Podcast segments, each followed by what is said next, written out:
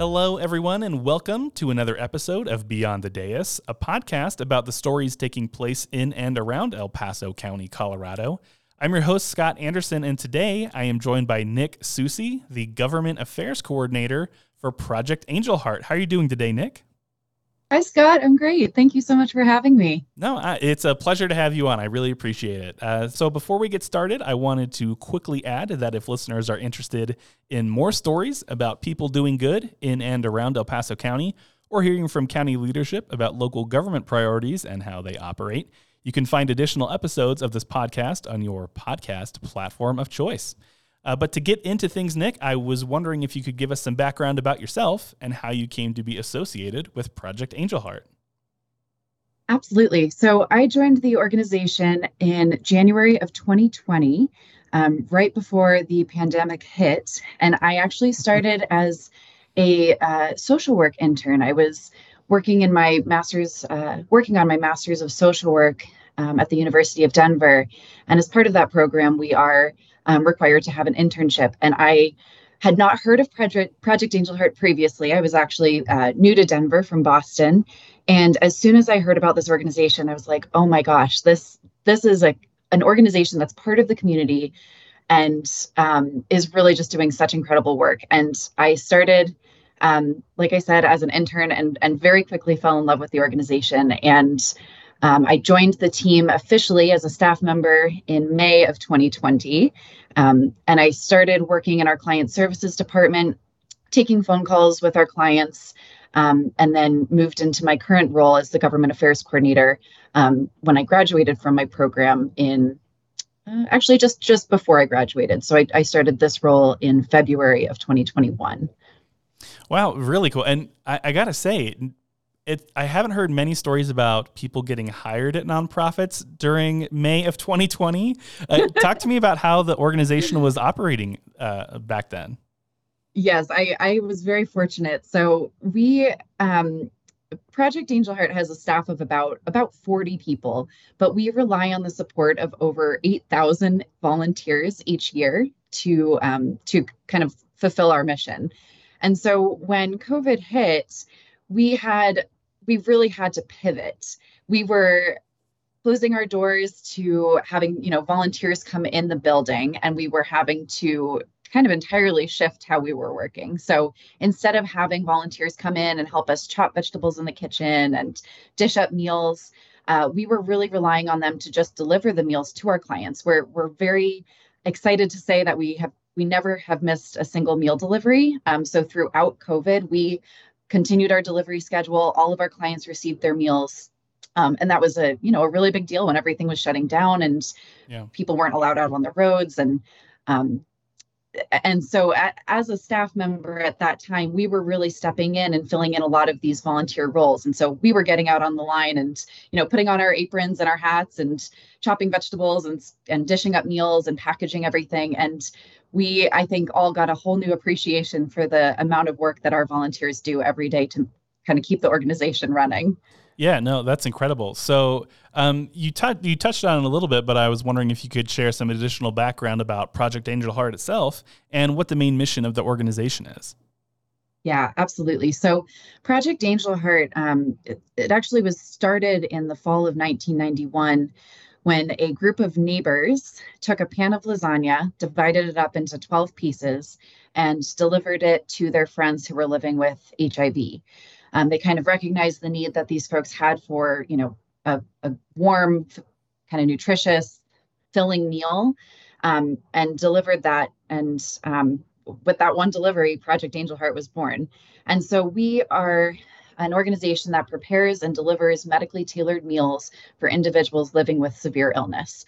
So, our vision is for all Coloradans living with severe illness to have access to nutritious food that supports their health and well being. Uh, we really believe in the, the principles of food as medicine. And so, um, we are currently, we serve about 5,000 clients per year, uh, delivering uh, this year, we're hoping to deliver over 770,000 meals. So we grew wow. from, you know, a pan of lasagna that served 12 people to delivering, you know, thousands of meals each week. Wow, that is a lot of meals and, and, a lot of clients. Sure is. so, five thousand clients a year, seven hundred seventy thousand meals. What uh, what mm-hmm. communities does that serve? I know your organization is based up there in Denver, uh, but obviously you have ties to El Paso County. So, can you talk to me about the communities that you guys serve? We do. So, we are our one of our offices and our kitchen where we prepare all of the meals is based in Denver. And then we also have an office in Colorado Springs. Um, but we deliver currently uh, to 1,650 square miles across the Front Range. But by 2025, we are hoping to uh, turn that number into 2,400 square miles. So we are expanding quite a bit um, geographically. Uh, we are primarily focused on home delivering um, along the Front Range. So right now we deliver in the Denver metro area up to Boulder and Longmont. Um, we just recently exp- expanded up into Brighton and Fort Lupton, and we're going to be uh, making it up to Fort Collins by 2025. And then, of course, we serve El Paso County, Colorado Springs, Fountain, and uh, last winter we expanded down into Pueblo as well. Oh, so oh, wow. now we serve Pueblo and Pueblo West and are looking forward to expanding more in those areas as well. Yeah, that's that's incredible. How do you guys? Uh, how does the organization look at expansion and like how do you move into new communities? I guess you would say. It, you know, it's a it's a very thoughtful process. So when we're looking at where we're going to expand next, we're really focused on on where where is the most need.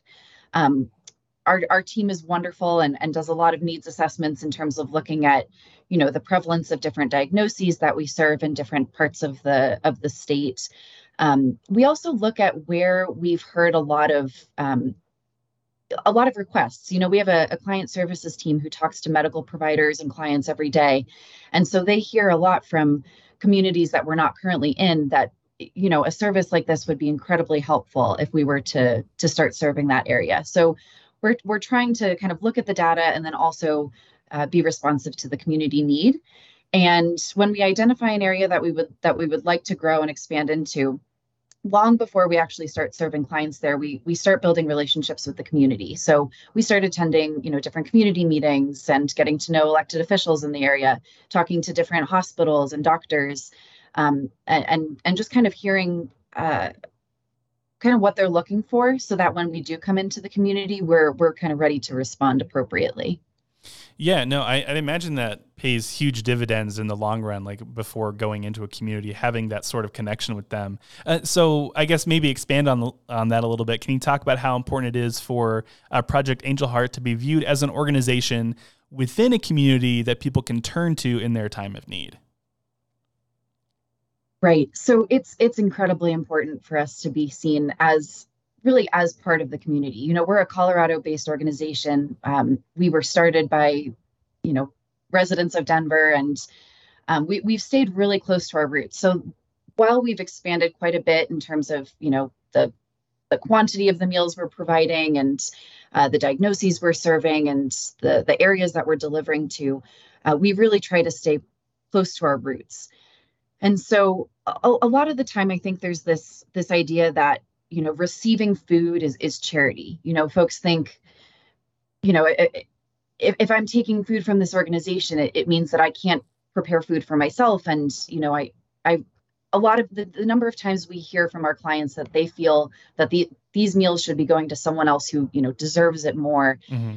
we hear that a lot yeah and what we're trying to really focus on is the fact that you know food is medicine and, and people show love and support through food. It's it's such a personal thing to people people. And so I, I think that's the part that we're really trying to capture is this combination of like you know food is love and we want to provide love to people while while they're going through these kind of challenging diagnoses. And at the same time food is also medicine. And so you know just like your if your doctor were to prescribe you a medication that you would pick up at the pharmacy this is very similar. Mm-hmm. you know folks are receiving meals that are very specifically tailored to the the needs that they have medically and um and, so it's kind of important to have that balance between the the two sides there yeah yeah, no, I, like that. Thank you. Uh, so, after submitting your grant request to El Paso County, uh, Project Angel Heart was awarded $50,000 of ARPA funding. Uh, can you talk about what specifically that money has gone to fund? Yes, we were very grateful to receive the funding from El Paso County. Um, and with, with that $50,000, we were able to serve El Paso County residents who were living with uh, severe illness, including uh, cancer, heart failure, COPD, kidney, lung, heart disease. Um, and we ended up serving 546 neighbors in El Paso County, uh, a total of 50,885 medically tailored meals. And these meals, um, you know, we have a team of professional chefs who are cooking these meals from scratch in house every day. So they're using fresh ingredients, uh, locally sourced, organic meat whenever possible. And each of the meals that they're creating can be differentiated in over 200 different ways. So we can adjust things like, you know, if somebody needs a diet that's lower in vitamin K because of a medication they're that they're taking. Mm-hmm. We're able to accommodate that. If somebody has dentition issues or maybe difficulty cutting up a, a, piece of protein, we will go ahead and cook it so that it's fork tender and a lot easier for them to chew and swallow. Um, and all of these different modifications uh, can can really just make such a difference for a client who would maybe not otherwise have food that would be medically appropriate for for their needs. Yeah. Um, so each of those clients received, you know, uh, medically tailored meals for as long as they need them and and qualified based off of their medical diagnosis. And then in addition to that, this funding also helped support uh, nutrition education and counseling for these individuals. So we have a team of registered dietitians who um, oversee the production of all of our meals to make sure that you know they're they're healthy and medically appropriate. But they also connect with our clients one on one and in group settings to make sure that our clients uh, you know have any questions related to diet or nutrition answered and and kind of do a little bit of counseling around that too. So you know if they stop receiving our meals and they go to the grocery store and start shopping for themselves you know they have an idea of what to look for to make sure that they're they're going to stay healthy. Yeah yeah and that kind of talked to, uh, answered a little bit of the question i had uh, following up on that. So what is that process like for finding out the needs of those people you're preparing the meals for? Is there like when they initially get started do you have kind of a talking a talking session with them to determine you know what you know medical uh, concerns there are and maybe uh, different preferences they might have? Like what does that look like? So when a client is is signed up for our services they're typically being referred by their medical provider so their doctor nurse social worker dietitian they are recognizing a need that this client has. And then they contact us and they submit a brief application that gives us a little bit of background information about the client's health history and the current diagnoses that they're living with. Mm. So that gives us a starting point to understand uh, kind of where our clients are coming from and, and gives us an idea of what type of diet they might be a good fit for. And then on top of that, when our clients um, are, are being signed up for our services, our client services team will call them and have you know a 10 to 15 minute conversation you know verifying their basic information and letting them know about our service but also trying to get a bit more information about you know if, if they have any preferences. Maybe they don't they don't like eating fish. That's not something that their medical provider might tell us but that's something that matters to us because we want to make sure the meals that we're sending to our clients are something that they can actually enjoy and are right. going to eat yeah so we we take information from both sides to get them set up on that program, and then uh, from there we we just start delivering meals. So they'll they'll receive weekly deliveries of between seven to fourteen entrees, and those are delivered right to their door. Um, and the reason we deliver them frozen is because we really want our clients to have the the flexibility and independence and autonomy to decide what they want to eat and when. Mm-hmm. So we're not showing up at you know one o'clock saying, "All right, here's a you know plate of spaghetti and you have an hour to eat this." Right. We really want them to have right. you know be able to go to their freezer and say, "I'm in the mood for chicken today," and yeah. and that's what I'm going to have. Yeah. No, no, that's great. Uh, so, how has working with other organizations in the area benefited the programs that you guys are working on there, Project Angel Heart? So the work we do, it would it would not be possible without the community. So um, community partnerships help us reach a lot of Coloradans who are in need of this nutritional support. Um, so you know, like I mentioned, we are working with with different medical providers, hospitals, dialysis clinics, um, community health centers to identify clients who who need our our services, and then vice versa. We're also referring a lot of our a lot of our clients to other programs. So, you know, maybe we are serving a client who was living with a cancer diagnosis and now they're in remission. So they don't necessarily need uh, a diet that's tailored to their diagnosis anymore, but mm-hmm. maybe they're still food insecure. So we might connect with other organizations in the community who address food insecurity as uh, kind of as their primary focus to help our clients um, kind of transition off of our services or just access other resources that we that that they need.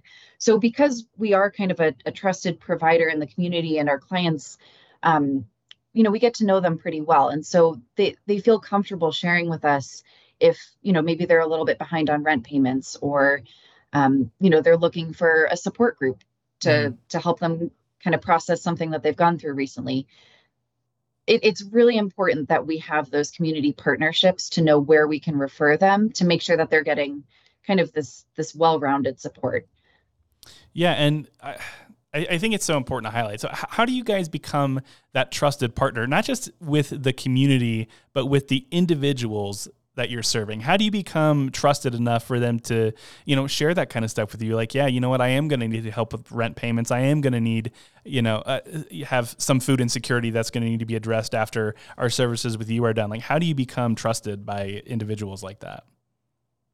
It's a great question, and and this is where I have to brag a little bit about our team. yes, please. Um, we have such an incredible group of people who work at Project Angel Heart. I mean, I could not say enough good things about each person on our staff. And the dedication that they put into connecting with our clients, making sure that, you know, when we say we're going to provide a service, we really follow through. Um, we have we have teams of people who are focused on making sure that deliveries go out on time to the correct person and you know all of our meals are delivered by a, a friendly, smiling volunteer staff member to just make sure that our clients feel really cared about and loved. Um, as I mentioned, I think the, the consistency really helps. The fact that we were able to get through uh, COVID without missing a single delivery to our clients, they they felt like they could really rely on us and, and trust us. Um, you know, I remember it was kind of all hands on deck during during the pandemic, and I was out delivering quite a bit myself. And I would show up at, at clients' doors and they would almost look surprised that I was there, even yeah. though I was there during their regular delivery window.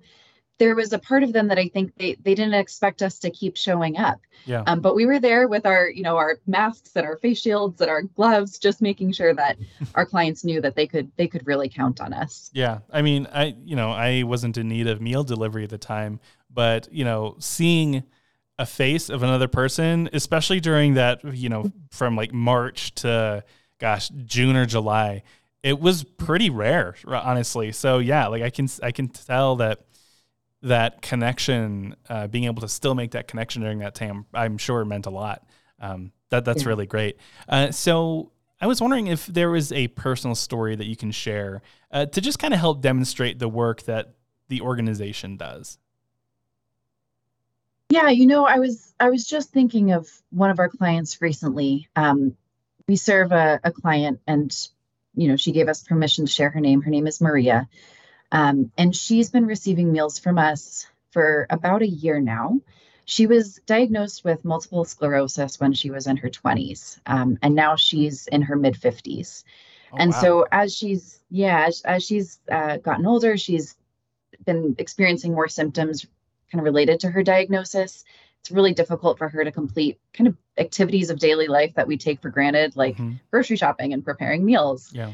Um, and so when she was first referred to our program last year she she shared with us that she was really just eating things that were convenient. You know she would go to the grocery store and pick up you know heavily processed tv dinners and just anything that she felt she could pop in the microwave and and throw together very quickly and easily. Sure but a lot of the time those meals would end up making her feel a lot more sick and tired than she was before so she wasn't super motivated to keep eating them um, so when she signed up with project angel heart she opted into our, our vegetarian diet and then we also modified that to remove gluten which um, kind of would help reduce the inflammation that she was experiencing in her body mm-hmm. um, and she has talked to us that about how you know the meals are helping her feel physically better um, but it's also been really exciting for her to to try different foods and you know kind of explore different uh, creative menu items. And on, on top of that, she said the meals have helped her financially as well. So a lot of the treatments that she's undergoing and medications she's taking are very, very expensive. And so sometimes she would really have to be choosing between paying for for food and groceries or paying for medications that she needed. Nice. And so for us to be able to deliver these meals to her free of charge, as we do with all of our clients, um, she did not have to choose between you know nutrition and and other basic needs. Yeah. And you know you you can just tell when you talk to our clients at the beginning of service, there's a lot of anxiety, kind of they're they're not sure if what we're talking about is really going to happen that we're really going to show up every week with these with these free delicious meals. Um, but after they receive a couple deliveries they you you can just kind of hear the relief in their voices and and folks are just you know really grateful that they can have access to this you know delicious and nutritious food. And um, we we could not do that without support from the community and uh, kind of going back to El Paso County as well, we we really appreciate this funding because it allows us to serve people like Maria. Yeah. No, that, that that's great. And it's like what is what does that do for you? Like seeing outcomes like that. What does that do for you personally? Like seeing someone like Maria be able to, you know, receive those meals and, you know, because of that, she's also able to take care of her medical needs. Like what do those outcomes mean for you personally?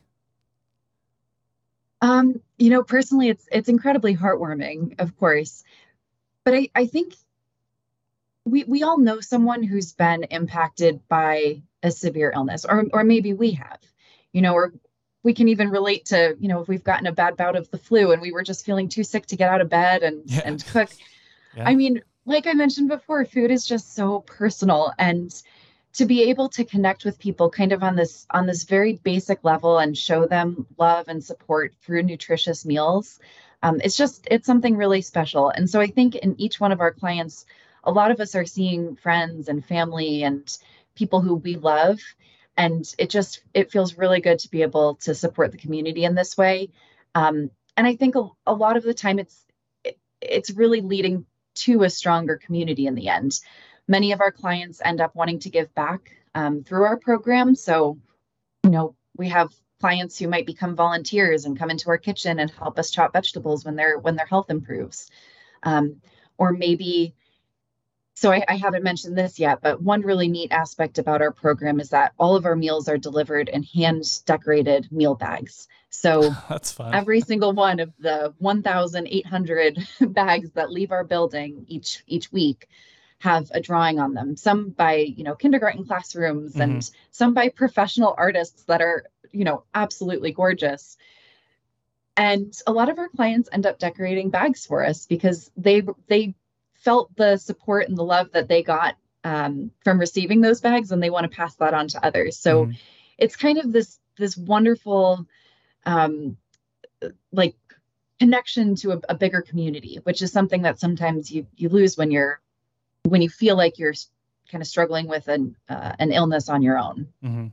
Yeah, no, that that's that's really cool. Uh, so for those who may be seeking those services, uh, I know you mentioned that sometimes they're done through referral from you know medical services, things like that. But how can people go about obtaining those services from uh, Project Angel Heart if they feel they need them? So anybody who's interested in receiving, um, you know, free home delivered medically tailored meals from Project Angel Heart, um, the best place to start is actually on our website or by calling our client services team. So if you go to projectangelheart.org, which I know you're going to link for listeners as well. Yes, I will. Um, they can access an application that they can um, they can bring to their medical provider or they can they can fill out themselves and have their medical provider sign. Basically, it's it's just a two-page application that helps us get some basic information about them um, to help us get their services started. We're also happy to help um, kind of support that process. So um, individuals who are interested in receiving our meals can also call our client services team directly. The phone number is 303 830 0202, and they can press option one and then option two to speak with a member of our client services team. And they can either mail an application directly to folks' homes they can fax an application to their medical provider, um, basically do whatever is needed to facil- facilitate that process of, of getting folks signed up for our services. Awesome. Very good. And then if there are people listening that think, oh man, this is really cool. I want to decorate bags or I want to deliver some meals and, and they want to be a part of this, uh, how can they best go about uh, volunteering with Project Angel Heart? We would love for anybody to get involved as a volunteer with Project Angel Heart. Like I said, um, we we literally could not fulfill our mission without the support of volunteers. And so if folks are interested, we have a role for absolutely everyone, whether you want to deliver meals, if you want to come into the kitchen and help, you know, chop vegetables, if you want to help with our distribution process, kind of sorting bags to make sure they get to the right place, or if, or if you want to decorate meal bags that um, our clients receive their deliveries in. Um, kind of the same process. You can check out our website. We have all of our volunteer positions listed online, so you can look at the different descriptions and find the one that's the best fit for you. Um, or you can give us a call, that same phone number. Um, that'll help connect you to our volunteer resources department, and uh, the wonderful team there would be happy to find a position that would be a good fit for you. All right, yeah. So uh, we're uh, getting near the end here, and so I just wanted to ask: Is there anything else that you want to add that you feel we haven't really been able to touch on yet in the conversation?